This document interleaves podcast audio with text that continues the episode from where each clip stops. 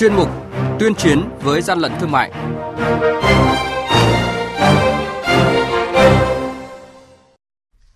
Thưa quý vị, thưa các bạn, tình trạng kinh doanh hóa chất ở thành phố Hồ Chí Minh vẫn đang diễn biến phức tạp. Tổng cục Quản lý thị trường chỉ đạo các cục quản lý thị trường địa phương tăng cường công tác kiểm tra, kiểm soát thịt lợn và các sản phẩm từ thịt lợn. Báo động tình trạng kinh doanh hóa chất độc hại tràn lan và những cảnh báo về tác hại khi dùng phải. Công tác quản lý thị trường không tách rời chính quyền địa phương. Đó là những thông tin sẽ có trong chuyên mục tuyên chiến với gian lận thương mại ngày hôm nay. Nhật ký quản lý thị trường, những điểm nóng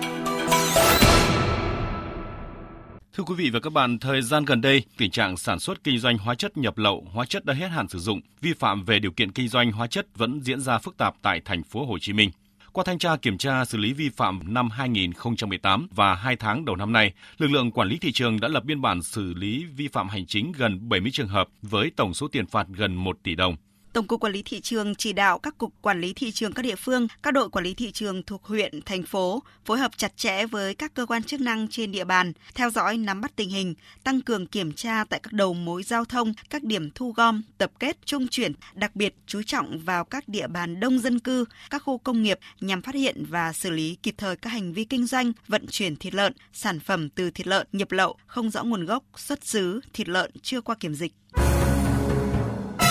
hàng nhái, hàng giả, hậu quả khôn lường.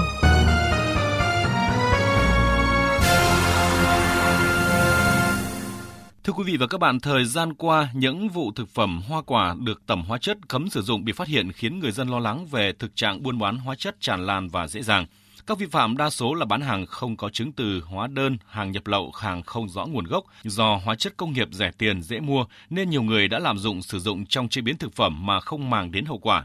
Chỉ cần vài nghìn đồng để mua hóa chất tẩm ướp là có thể chế biến thịt ôi thành thịt tươi và bán giá gấp hàng chục lần. Khi ăn phải thức ăn có chứa độc chất công nghiệp, người ăn dễ mắc các bệnh hiểm nghèo như ung thư, sơ gan, viêm gan, ung thư máu, kể cả suy tủy. Sử dụng hóa chất độc hại trong chế biến thực phẩm có thể coi là tội ác. Người dân mong muốn các cơ quan chức năng sớm hạn chế được tình trạng sử dụng hóa chất độc hại bừa bãi trong thực phẩm như hiện nay. Quý vị và các bạn đang nghe chuyên mục Tuyên chiến với gian lận thương mại. Hãy nhớ số điện thoại đường dây nóng của chuyên mục 038 857 7800 và 0945 131 911. Chúng tôi xin nhắc lại các số điện thoại là 0388 577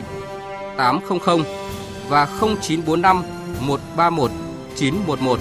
sẽ tiếp nhận ý kiến, phản ánh, kiến nghị, tin báo của các tổ chức cá nhân liên quan đến gian lận thương mại, hàng giả, hàng nhái. Tuyên chiến với gian lận thương mại phát sóng trong thời sự đồng hành sáng thứ ba, thứ năm và thứ sáu hàng tuần.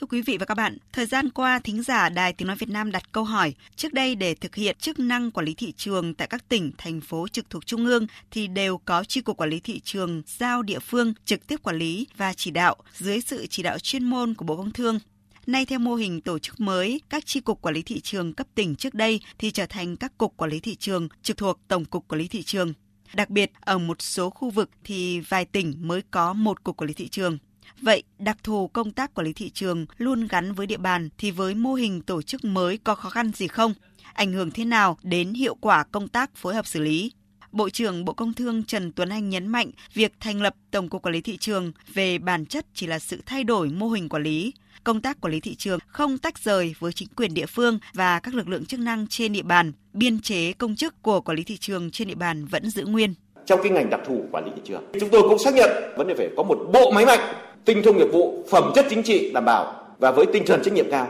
Phải là một cái nguồn lực mới để đưa tổng cục trở thành cái bộ máy quản lý nhà nước đáp ứng được yêu cầu ở trong giai đoạn này còn chứ nếu không ấy, dọc hay ngang cục hay là tổng cục chúng ta vẫn bình mới rượu cũ thì không giải quyết được vấn đề gì cả và những con người phải là đầu tiên được sàng lọc chọn lựa và được xây dựng ở ngay tại bộ máy của tổng cục Nhiệm vụ chính của quản lý thị trường vẫn gắn liền phục vụ nhiệm vụ phát triển kinh tế xã hội và chống gian lận thương mại của tỉnh. Tại địa bàn quản lý thị trường vẫn là lực lượng nòng cốt thực hiện phòng chống xử lý các hành vi kinh doanh hàng hóa nhập lậu, sản xuất buôn bán hàng giả hàng cấm, hành vi vi phạm pháp luật về an toàn thực phẩm và gian lận thương mại. Ông Trần Hữu Linh, Tổng cục trưởng Tổng cục Quản lý thị trường cho biết. Có thể nói là việc thay đổi mô hình tổ chức lực lượng quản lý thị trường là một cái quyết định rất là đúng đắn của chính phủ trong việc tổ chức một cái lực lượng chủ công chống buôn lậu gian lận thương mại trong thị trường nội địa đáp ứng cái nhu cầu đòi tình hình mới. cái sự chỉ đạo ngành dọc xuyên suốt này này thì nó sẽ mang tính kịp thời hơn một cái chỉ đạo từ bộ từ tổng cục xuống đến các địa phương sẽ được triển khai một cách đồng bộ nhanh chóng và đặc biệt là quản lý thị trường thì phải phối hợp rất là chặt chẽ với các lực lượng khác trong mặt trận chống buôn lậu gian lận thương mại cũng như hàng giả. Do vậy là cái sự tổ chức lại của lực lượng quản lý thị trường này sẽ đáp ứng được nhu cầu đòi hỏi của công tác quản lý thị trường.